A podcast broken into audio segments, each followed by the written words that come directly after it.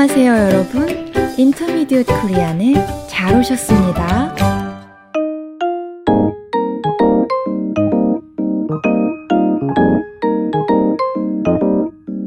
여러분, 안녕하세요.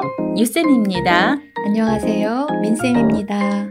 민 선생님, 어떻게 지내셨어요? 잘 지냈어요. 유 선생님은요? 저는 요즘 뜨개질하는 재미에 빠져 있어요. 오, 뜨개질을 할 줄 아세요? 네, 그냥 재미로 조금 하고 있어요. 어떤 걸 뜨세요? 모자나 목도리 같은 것도 뜨고 강아지 옷도 떠요. 와, 대단하시네요. 혹시 지금 쓰고 있는 모자도 손수 뜨신 거예요? 네, 초창기에 뜬 건데 어떤지 모르겠어요. 멋있어요. 다른 사람들에게 선물해도 손색이 없겠어요. 아휴, 아직 그 정도는 아니고요. 아무튼 유 선생님은 재주가 참 많으시네요. 아이고, 칭찬해 주셔서 고맙습니다. 이제 우리 청취자 여러분과 같이 새로운 표현을 배워볼까요? 네, 좋아요. 오늘은 줄 알다 라는 표현을 준비했어요.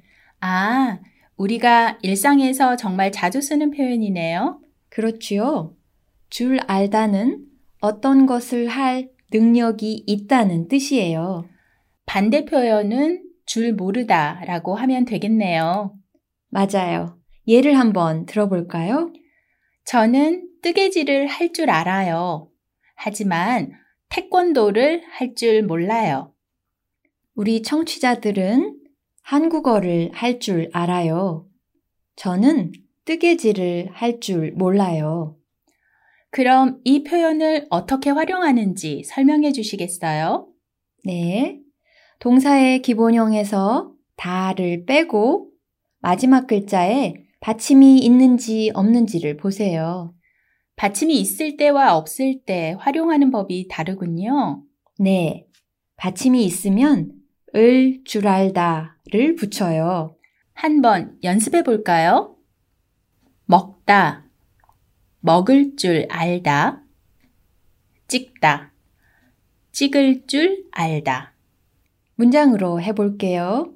매운 음식 먹을 줄 알아요? 같이 따라해 볼까요? 매운 음식 먹을 줄 알아요?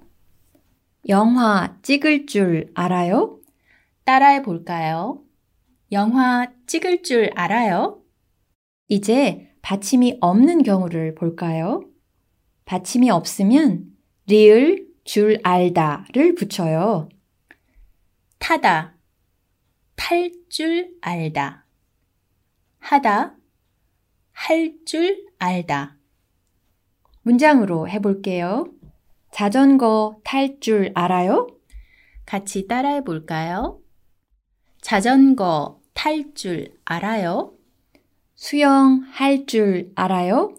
따라해 볼까요? 수영 할 줄 알아요? 여러분도 쉽게 문장을 만들어 보실 수 있겠지요? 민 선생님, 요즘은 해변으로 놀러 가는 사람들이 많잖아요. 그렇지요. 음, 그럼 해변에서 할 수 있는 활동들을 생각해 볼까요? 네, 좋아요. 저는 스킨스쿠버를 할 줄 알아요. 하지만 서핑은 할 줄 몰라요. 저는 모래성을 쌓을 줄 알아요. 하지만 수상 스키는 탈 줄 몰라요. 청취자 여러분도 만드실 수 있겠지요? 그럼 여기서 이 표현이 들어간 대화를 들어볼까요? 좋아요.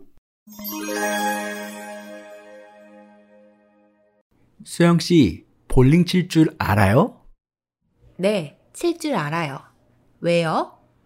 주말에 친구들이 볼링 치러 가자고 하는데 저는 칠 줄 모르거든요. 그래요? 제가 가르쳐 드릴까요?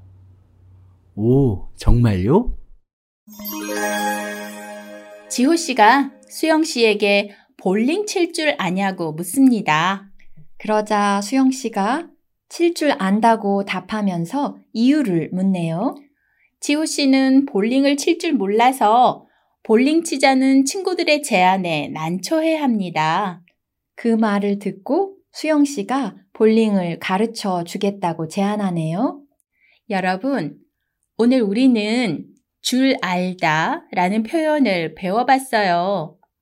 어떤 것을 할 능력을 나타낼 때 쓰는 표현이에요. 동사의 기본형에서 다를 빼고 마지막 글자에 받침이 있으면 을, 줄, 알다를 붙이고 받침이 없으면 리을, 줄, 알다를 붙여요.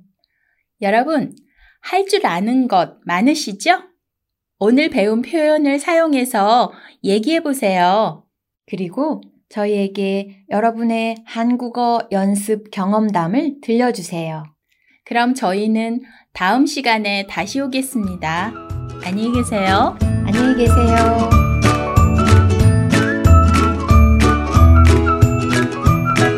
아, 여러분, 우리 팟캐스트에서는 대본을 제공하고 있어요. 혹시 안 보이시면 여기 올려진 링크를 눌러보세요.